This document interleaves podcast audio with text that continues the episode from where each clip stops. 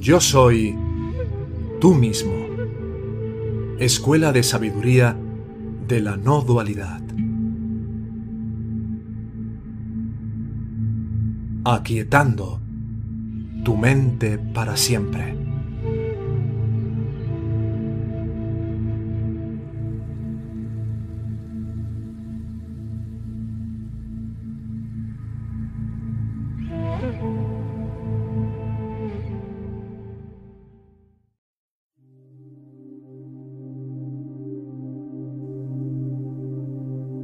Thomas Merton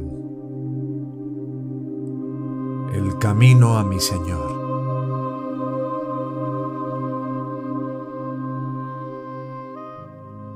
Mi Señor, amado Dios, no tengo idea a dónde estoy yendo.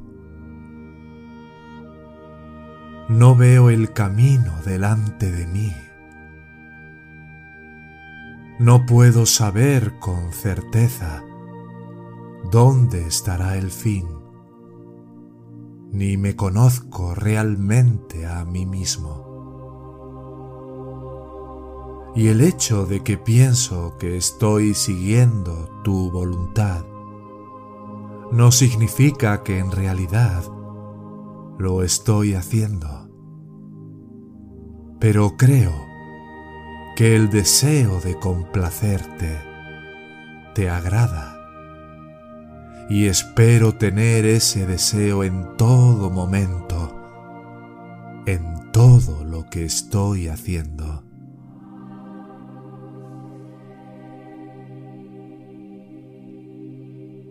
Nuestro trabajo es amar a los demás sin detenerme a preguntar si son dignos o no.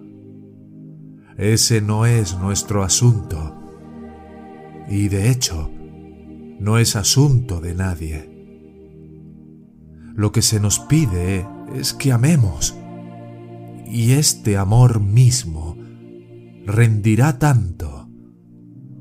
El amor no es cuestión de conseguir lo que tú quieres. Todo lo contrario. El comienzo del amor es dejar que los demás sean perfectamente ellos mismos, tal y como son, y no torcerlos para que se ajusten a nuestra imagen. De lo contrario, amamos solo el reflejo de nosotros mismos.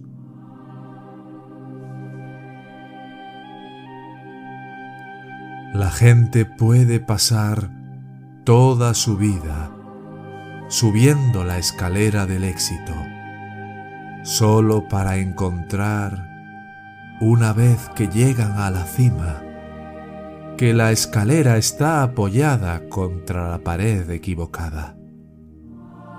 En un mundo de confusión y de ruido, y donde el conflicto es necesario para que haya lugares de silencio, en una disciplina y paz. En estos lugares donde solo el amor puede florecer.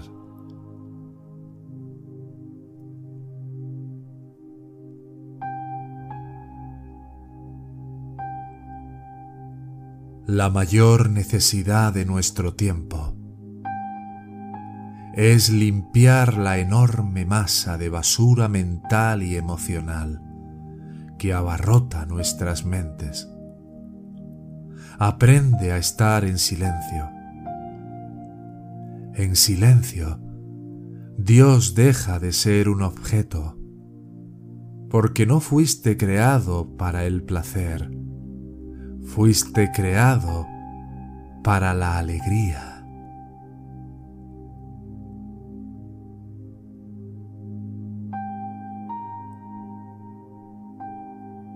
Y si no sabes la diferencia entre placer y alegría, aún no has empezado a vivir.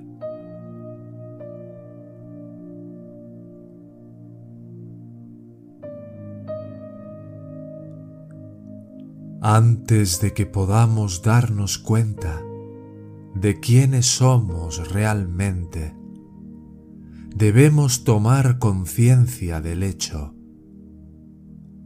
de que la persona que creemos que estamos aquí y ahora es en el mejor de los casos un impostor y un extraño.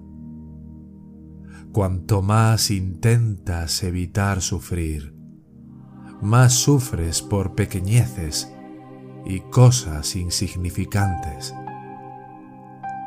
Todo es en proporción a tu miedo a ser herido.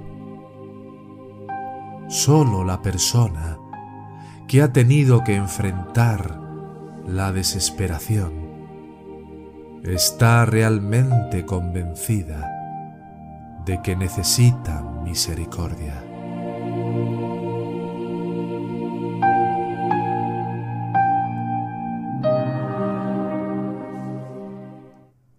Los que no quieren misericordia nunca buscan eso.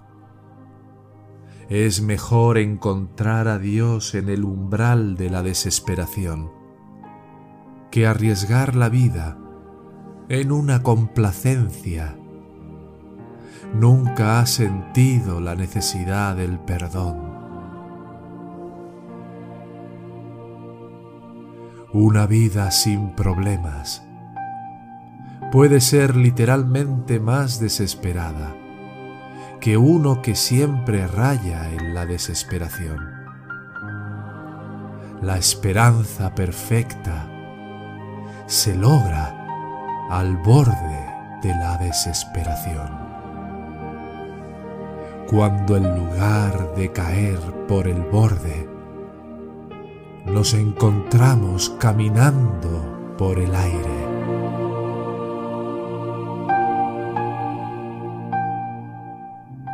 La autoconquista es realmente autoentrega. Sin embargo, antes de que podamos rendirnos, debemos convertirnos en nosotros mismos, porque nadie puede renunciar a lo que no posee. Paradójicamente, he encontrado la paz porque siempre he estado insatisfecho. Mis momentos de desesperación y de depresión resultaron ser renovaciones nuevos comienzos. Si una vez me estableciera y fuera satisfecho con la superficie de la vida, con sus divisiones y sus clichés, sería hora de llamar al enterrador. Entonces, esta insatisfacción me ha ayudado a moverme libremente e incluso alegremente con un torrente de vida. Finalmente, estoy llegando a la conclusión de que mi mayor ambición es ser lo que ya soy. La vida espiritual es ante todo vida no es meramente algo para ser conocido y estudiado, es para ser vivido. Esta escuela de sabiduría de la no dualidad tiene como propósito contribuir a facilitar el camino a la autorrealización.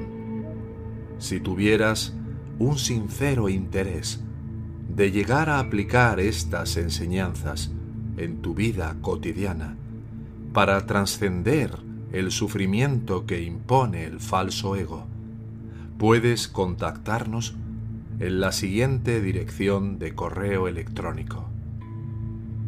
Hola arroba yo soy tú mismo punto com.